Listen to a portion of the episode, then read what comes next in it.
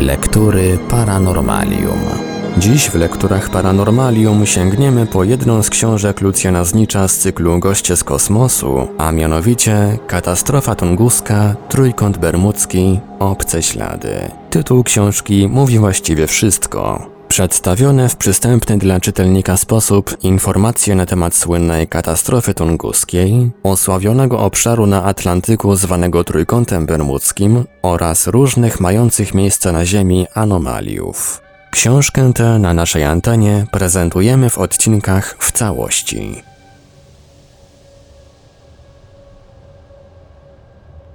Jak zniknęła załoga Mary Celeste? A przecież najbardziej niepojęta tajemnica jest wciąż jeszcze przed nami. Znawcy już wiedzą. Oczywiście Mary Celeste. Ale mimo to znawcy pozwolą, że ją przytoczę jeszcze raz. Nie tylko kłamstwo powtarzane tysiąc razy wydaje się prawdą, może także tajemnica rozpatrywana po raz tysięczny potrafi nas, choć trochę, zbliżyć do prawdy. A więc Mary Celeste. Niewielki statek handlowy o pojemności 282 ton, należący do przedsiębiorstwa J.H. Winchester Company, który 5 listopada 1872 roku wypłynął z portu w Nowym Jorku z ładunkiem 1700 beczek spirytusu w kierunku Marsylii. Jednakże cała niezwykła historia statku rozpoczęła się dopiero 4 grudnia tegoż roku, kiedy krótko przed końcem rejsu, około 400 mil morskich na zachód od Gibraltaru, dokładnie w punkcie 38 stopni 20 minut szerokości północnej i 17 stopni 37 minut długości zachodniej, spotkał się on z płynącym także z Ameryki do Europy statkiem angielskim Deingracja. Kapitana tego ostatniego statku, Davida Morehouse'a, musiało jednak widocznie uderzyć coś niezwykłego w wyglądzie mijającej go Mary Celeste, skoro ruszył za nią w pogoń, a w końcu wysłał na statek szalupę z drugim oficerem Oliwierem Deveau i dwoma marynarzami. Podejrzenia, jak się okazało, były uzasadnione. Na pokładzie Mary Celeste nie było żywej istoty. Moorhouse obsadził więc częścią swej załogi porzucony statek i przypłynął z nim do Gibraltaru, gdzie zażądał od armatora zwyczajowej nagrody za uratowanie od niechybnej zguby i jednostki i ładunku. Właściciel statku jednak nie tylko odmówił zapłaty, ale w dodatku oskarżył Moorhouse'a i jego załogę o celowe wymordowanie z chęci zysku załogi Mary Celeste. Całą sprawą zainteresował się więc Scotland Yard, potem sąd, potem szereg komisji powołanych przez admiralicję. I wówczas dopiero się zaczęło. Bo oto z każdą nową procedurą śledczą poczęły wychodzić na jaw coraz to inne i za każdym razem coraz dziwniejsze okoliczności zniknięcia załogi Mary Celeste. Na podręcznej tablicy znaleziono ostatni zapis z godziny 8 rano 25 listopada. Statek przypływał wówczas w odległości 6 mil morskich na północ od należącej do Azorów wyspy Santa Maria, dokładnie w punkcie 36 stopni 57 minut szerokości północnej i 27 stopni 20 minut długości zachodniej. Wynikałoby z tego, że cała załoga opuścić musiała statek w ciągu ostatnich 9 dni. Jednakże, według zeznań Devo i marynarze Deigracja, którzy z nim jako pierwsi weszli na pokład opuszczonego statku, sprawiał wrażenie opuszczonego nie w ciągu ostatnich dni, lecz raczej godzin. Na pokładzie podobno znaleziono suszącą się bieliznę, a nawet, jak to twierdziły późniejsze, niezbyt już według mnie prawdopodobne wersje, żywego, wcale niewygłodzonego kota. Szereg drobnych szczegółów, Niewypalone fajki i niedopita herbata w zbiorowej kajucie załogi, czyli kubryku, rozłożone mapy i pozostawiony zegarek na stole w kajucie kapitańskiej, wreszcie otwarta z rozłożonymi nutami fisharmonia, świadczyło o tym, iż ewakuacja statku odbyła się w błyskawicznym tempie. Nie bez kozery użyłem słowa ewakuacja. Idealny porządek, brak najmniejszych zniszczeń bądź śladów walki na całym statku świadczyły najlepiej o tym, że załoga porzuciła go z własnej decyzji. Co dziwniejsze, opuszczający statek ludzie zabrali zeń wprawdzie papiery statku, sekstans i chronometr, ale pozostawili, z drobnymi tylko wyjątkami, cały swój dobytek i rzeczy osobiste. I wreszcie rzecz najdziwniejsza. Na statku znajdowała się prawdopodobnie dziesięcioosobowa załoga oraz jej dowódca, kapitan Briggs, wraz z żoną i córką. Wszyscy oni musieli przesiąść się na jakąś szalupę. Tymczasem sprzęt ratowniczy statku pozostał w pełnym komplecie na jego pokładzie. Nie zbliżyły do wykrycia tajemnicy również szczegółowe badania całego statku. W kajucie kapitana znaleziono wprawdzie podobno szpadę z brunatnymi śladami na klindze, co mogłoby sugerować napaść i walkę, ale odkryto równocześnie w niezamkniętej szufladzie stołu znaczną sumę pieniędzy i szkatułkę z biżuterią. Również pozostawiony na stole zegarek był złoty. Pod pokładem znaleziono pełen ładunek spirytusu w nienaruszonym właściwie stanie. Tylko jedna z beczek była odszpuntowana i stwierdzono w niej brak jednej trzeciej zawartości. Ponadto dokładne oględziny statku wykazały na prawym boku kadłuba głębokie nacięcie, którego pochodzenie nie udało się ustalić, oraz z obu stron kadłuba na wysokości około pół metra nad linią wody ślady zadrapania, jak gdyby statek trafił pomiędzy rozwierające się nożyce. Ślady te mogły wprawdzie mówić o zdarzeniu Mary Celeste z jakimś innym obiektem, lecz w żadnym wypadku nie mogły tłumaczyć panicznej ucieczki załogi. Statek nie tylko bez kłopotów dopłynął przecież do Europy, ale po okresowym remoncie pływał jeszcze przez 12 lat, zanim wreszcie osiadł na mieliźnie w okolicach Haiti. Jak więc wytłumaczyć dziwny los Mary Celeste? Tłumaczenie jego trwa już pełne 100 lat. Pierwsze, najłatwiejsze do przyjęcia podejrzenie, iż był to bunt załogi, która kapitana Briggsa zabiła, zaś jego żonę i córkę porwała ze sobą, upadły już podczas wstępnych oględzin statku. Trudno wyobrazić sobie zbuntowaną załogę, która pozostawia na statku nie tylko kosztowności zabitego kapitana, ale nawet swój dobytek i porzuca statek, odpływając zań w pław, podczas gdy szalupy pozostają nieruszone na pokładzie. Na samym wstępie trzeba było także odrzucić inną, względnie realną hipotezę napadu piratów. Zbyt wiele było faktów, które świadczyły przeciwko niej. I sielski wręcz porządek na statku, i brak jakichkolwiek zniszczeń lub śladów walki, i nienaruszony dobytek załogi, i kosztowności kapitańskie, i wreszcie zupełnie nietknięty, jedyny możliwy cel napadu. Ponad półtora tysiąca beczek spirytusu. Również trzecia z hipotez zakładających działania kryminalne, a mianowicie podejrzenie załogi Deigracja, iż wymordowała załogę spotkanej Mary Celeste, aby w wyniku tego przestępczego czynu zdobyć potem nagrodę za uratowanie statku i ładunku, po wnikliwym śledztwie musiała być odrzucona. Kapitanowie Moorhouse i Briggs znali się osobiście, a nawet podobno się przyjaźnili. Żaden z członków załogi Deigracja nigdy nie był notowany jako przestępca. Wszystkie zeznania ich były całkowicie jednomyślne, a jakże nikła poszlaka, brunatne ślady na szpadzie kapitana Briggsa, jak to wykazały wiele lat później badania laboratoryjne, nie były wcale krwią. Nie, o zbrodni trudno tu było mówić.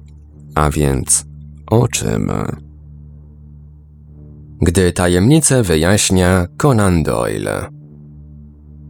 No, skoro od tej sprawy umyli ręce kryminolodzy, z czystym sumieniem do tajemnicy Mary Celeste mogli się dobrać pisarze. Tym bardziej, że zagadka rzeczywiście okazała się godna Conan Doyle'a. Znakomity twórca Sherlocka Holmesa wyjaśnił ją zresztą wyjątkowo prosto. Wystarczyło na pokładzie statku umieścić tylko jednego chorego umysłowo kucharza. Otruł on jako pierwszego kapitana. Musiało to nastąpić zaraz po 25 listopada, następnie jego żonę i córkę, później zaś stopniowo wszystkich członków załogi. Śmierć ostatnich marynarzy, a także samobójcze wyskoczenie za burtę psychicznie chorego kucharza miały miejsce zaledwie na kilka godzin przed spotkaniem ze statkiem Dei Grazia i właśnie dlatego na brygu Mary Celeste zachował się tak idealny porządek. Inny z ówczesnych pisarzy, Keating, musiał już do dziesięcioosobowej załogi Mary Celeste dodać trzech marynarzy Deingratia. Według tej literackiej wersji początkiem tragedii stała się gra na fisharmonii pani kapitanowej. Doprowadzony nią do rozpaczy jeden z oficerów zabija żonę kapitana. Kapitan popełnia samobójstwo.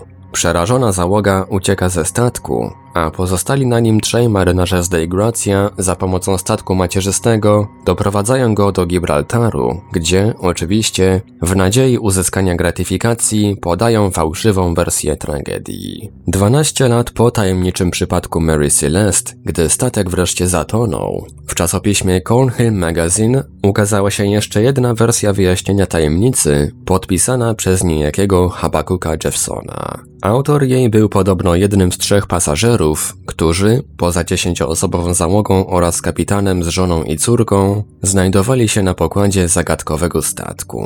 Według tej wersji trzej marynarze, którzy byli murzynami, zbuntowali się przeciwko reszcie załogi i po utopieniu wszystkich białych w morzu porzucili bryk, aby wraz z jednym zakładnikiem, właśnie Habakukiem Jeffsonem, wylądować w Afryce. Przez 11 lat przeżywał on tam niesamowite przygody, po których wreszcie został wysłany łódką na ocean, gdzie wyratował go przepływający statek. Jednak mimo, że wersja Habakuka Jeffsona pochodzi rzekomo od naocznego świadka, od początku traktowana była jako jeszcze jedna, tym razem najbardziej fantastyczna relacja literacka. Niektórzy dopatrują się w niej ponownie pióra Conan Doyle'a. Kto więc po tej niewątpliwej klęsce zarówno kryminologów, jak i literatów podejmie się wreszcie rzetelnie wyjaśnić niezwykłą tajemnicę angielskiego brygu? I jeszcze kilka słów komentarza do tego fragmentu książki Lucjana Znicza. Obecnie wiadomo już, że autorem rzekomej relacji Habakuka Jeffsona rzeczywiście był Arthur Conan Doyle. Jak podają Richard Lancelin Green i John Michael Gibson w książce A Bibliography of Arthur Conan Doyle, wydanej w Nowym Jorku przez wydawnictwo Hudson House w roku 2000, J. Habakkuk Jeffson's Statement to krótka historia z 1884 roku, napisana przez młodego wówczas Sir Artura Conan Doyle'a, luźno oparta na prawdziwej zagadce opuszczenia brygu Mary Celeste, opublikowana anonimowo w styczniu 1884 roku w renomowanym czasopiśmie Cornhill Magazine. Ku wielkiemu zaskoczeniu Conan Doyle'a, inne gazety, takie jak The Boston Herald, przedrukowały jego opowieść jako autentyczne zeznania naocznego świadka. Czy kometa może zniszczyć załogę?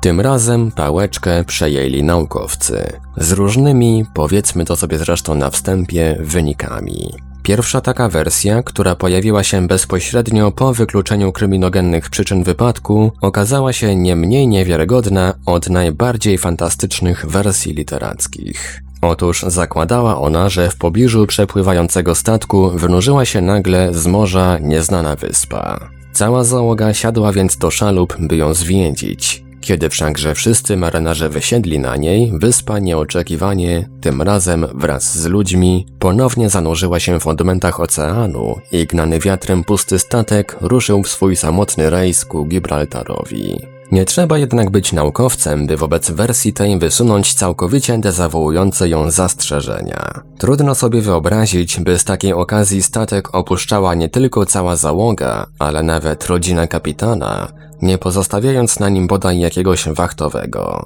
Zanim statek opuszczono, na pewno zwinięto wszystkie żagle i zakotwiczono go. Tymczasem bryk spotkany pod Gibraltarem miał kotwicę podniesioną i żagle rozpięte. Nie mówiąc wreszcie o fakcie, iż zgodnie z rachunkiem prawdopodobieństwa tysiąckroć chyba częstsze mogą być ataki szału z powodu fałszywie grającej fisharmonii czy psychicznie chorzy kucharze, niż wynurzające się i natychmiast ponownie tonące w oceanie nieznane wyspy.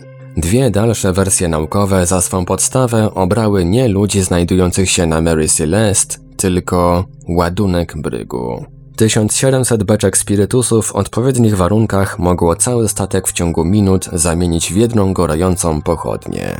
Wiedzieli o tym nie tylko naukowcy zajmujący się poszukiwaniem wiarygodnych hipotez opuszczenia przez załogę Mary Celeste, ale i sama załoga statku. Czy więc nie nastąpiły przypadkiem takie sprzyjające wybuchowi spirytusu warunki?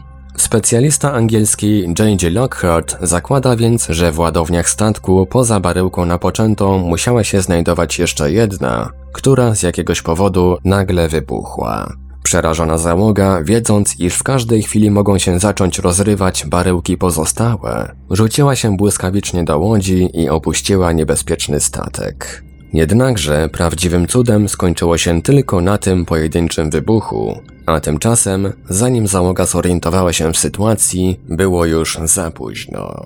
Nagły szkwał porwał pozostawiony z rozpiętymi żaglami bryg i poruszanym wiosłami szalupom marynarskim nie tylko nie udało się dogonić opuszczonego statku, ale nawet szczęśliwie dobić do pobliskiej wyspy Santa Maria. Samotny statek pomknął na spotkanie z Dei Gratia, szalupy zaś z całą załogą rozbiły się bez śladu na rafach Azorów. Mimo iż z psychologicznego punktu widzenia taki scenariusz wypadku wydaje się całkiem realny, przeczą mu co najmniej dwa stwierdzone przez komisję fakty.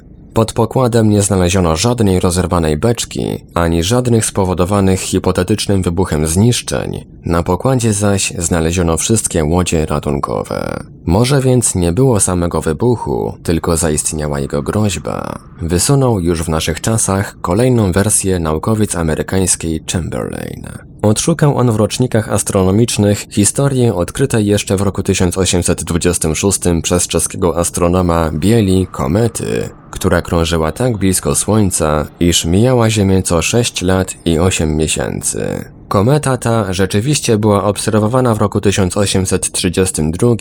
W czasie następnego jej perygeum stwierdzono tylko w Ameryce Północnej rój meteorytów. Potem kilkakroć obserwowano zamiast jednego jądra komety dwa lecące obok siebie ciała, które przy kolejnym zbliżeniu w roku 1852 oddalone już były od siebie o ponad 2 miliony kilometrów.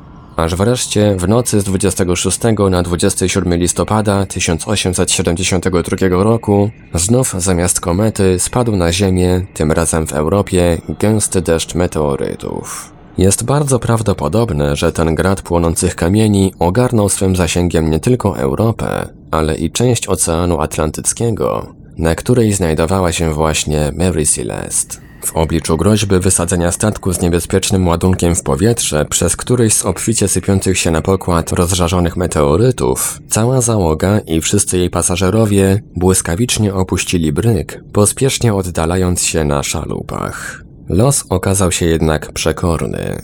Meteoryty zatopiły w końcu szalupy, podczas gdy nieuszkodzony statek kilka dni później dotarł o własnych siłach w okolicy Gibraltaru. Koncepcja ta, trzeba przyznać, jest chyba najbardziej realna ze wszystkich dotychczasowych hipotez. Strach ma wielkie oczy i historia marynarki aż roi się od opisów wypadków, gdy załoga ratując życie opuszcza tonący statek, a następnie okazuje się, że to właśnie statek się ratuje, a załoga ginie. Nie dalej jak w październiku 1976 roku podobna tragedia zdarzyła się u wybrzeży Nowej Fundlandii załodze holenderskiego statku handlowego Gabriella. W czasie sztormu załoga uznała stan statku za tak niebezpieczny, że go opuściła. Kilka dni później jednak Gabriella, doprowadzona przez marynarzy spieszącego jej na pomoc kontenerowca Transamerica, dopłynęła o własnych siłach do najbliższego portu, podczas gdy z 15-osobowej załogi udało się uratować zaledwie dwie osoby. Tak więc, powtarzam, koncepcja Chamberlaina istotnie wydaje się najbardziej realna. Szkoda tylko, że i ona nie tłumaczy dwóch stwierdzonych faktów. Braku na pokładzie Mary Celeste śladów rozżarzonych meteorytów i pozostawienia na nim przez opuszczającą bryg załogę szalup ratunkowych. Kto więc i kiedy potrafi wreszcie rozwiązać intrygującą cały świat już od stu lat zagadkę Mary Celeste? Zagadka statków bez załogi. Tym bardziej, że nie jest to wcale wypadek wyjątkowy. Jeszcze 22 lata przed tą tragedią, w roku 1850, u wybrzeży amerykańskich niedaleko Newport na Rhode Island wydarzył się wypadek co najmniej równie niezwykły. Rybacy z nadbrzeżnej wsi Folsom Beach przy pięknej pogodzie zauważyli statek, który z rozpiętymi wszystkimi żaglami szedł wprost na brzeg. Mimo ostrzeżeń z plaży, statek nie zmienił kursu do czasu, aż osiadł na mieliźnie. Gdy rybacy na swych łodziach dobili doń, okazało się, że żaglowiec jest amerykański, nazywa się Seaboard i że na jego pokładzie znajduje się tylko jeden żywy pies. Bryk był w idealnym porządku. Nie było na nim ani śladu uszkodzeń czy walki. W kuchni znaleziono nawet podobno przygotowany dla załogi obiad. Tylko nie było samej załogi. Z niewiadomych powodów opuściła ona pełnosprawny statek przy pięknej pogodzie, najprawdopodobniej na krótko przed dobiciem do lądu i nigdy już nie znaleziono żadnego z jej członków ani wśród żywych, ani wśród umarłych. Zaledwie pięć lat później, w roku 1855, płynący po północnym Atlantyku parowiec Marathon napotkał znów pozbawiony załogi żaglowiec. Był to James B. Chester. Marynarze maratonu, którzy pierwsi weszli na bryk, stwierdzili na nim wprawdzie wielki bałagan, porozrzucane ubrania, poprzewracane meble, nawet podarte częściowo żagle. Nie odkryli jednak żadnego uszkodzenia lub innej zrozumiałej przyczyny, dla której statek został opuszczony przez załogę. Znajdowały się na nim dostateczne zapasy żywności i wody. Nienaruszony został ładunek statku. Ten ostatni fakt wykluczał najczęściej wysuwane w takich wypadkach podejrzenie napadu pirackiego. Niemniej jednak załoga wzięła kompas i wszystkie papiery statku i zupełnie bez powodu go opuściła. Ba, ale jak? Bo wszystkie szalupy znaleziono na pokładzie. Po 28 latach powtórzył się wypadek przypominający los Seaboardu. Tym razem był to jednak szkuner J.B. Cousins. W środku pogodnego dnia, latem 1883 roku, pracownicy latarni morskiej znajdującej się u zachodnich wybrzeży Stanów Zjednoczonych w Canby w stanie Oregon ujrzeli płynący wzdłuż wybrzeży 26-metrowy statek. I oto na ich oczach statek szerokim łukiem skręcił i na pełnych żaglach ruszył prostopadle ku wybrzeżu. Gdy już osiadł na mieliźnie, wysłana z brzegu łódź znów stwierdziła na statku brak żywego ducha. Tym razem nie widać było na nim żadnych oznak paniki. Księga pokładowa doprowadzona była do ostatniego dnia i łodzie ratunkowe były na swoich miejscach. W czasie I wojny światowej w roku 1917 w pobliżu Cherburga odkryto na morzu pozbawiony załogi statek handlowy Zeebrine. Pierwsze podejrzenia padły na jakąś piracką, niemiecką łódź podwodną. Wzięła ona załogę statku do niewoli i uciekła pod wodą. Brak jednak jakichkolwiek śladów walki czy choćby pobytu niemieckich marynarzy na statku, doprowadzony do dnia znalezienia statku, nie napomykający o żadnym niebezpieczeństwie dziennik pokładowy, a wreszcie brak logiki takiego ataku. Łodzie przede wszystkim zatapiały statek wraz z załogą, a nigdy nie obciążały się braniem załogi do niewoli, pozostawiając statek niezniszczony. Uczyniły te podejrzenia bardzo problematycznymi. Po wojnie, gdy okazało się, że Niemcy nie mają jeńców z Zeebrine, takie próby wyjaśnienia wypadku upadły ostatecznie. Ale nie czas już wówczas było dalej zajmować się losem Zeebrine. Na przełomie lat 1920-1921, zaledwie w ciągu kilku miesięcy, na północnym Atlantyku zniknęło bez śladu i bez jednego bodaj sygnału SOS 13 statków, a właściwie 12. 13. amerykański pięciomasztowy żaglowiec Carol A. Deering 21 stycznia 1921 roku wylądował bez załogi na mieliźnie u brzegów Florydy. Osiem lat później, w roku 1929, na skalistym wybrzeżu Cornwalli osiadł kursujący od wielu lat wzdłuż tych wybrzeży statek Iltam. Oczywiście znów bez załogi. Przeprowadzone dokładne badania statku nie potrafiły wykryć na nim żadnych uszkodzeń, które tłumaczyłyby opuszczenie go przez ludzi. W roku 1940 w Zatoce Meksykańskiej natrafiono na jacht Gloria Collide z St. Vincent również bez żadnej awarii i również bez załogi. W roku 1944 ponownie u brzegów Florydy odkryto porzucony przez załogę handlowy statek kubański Rubicon, zaś na północnym Atlantyku kuter francuski Belle Ile. W obu wypadkach załoga opuściła statki bez wiadomych powodów, ginąc bez śladu.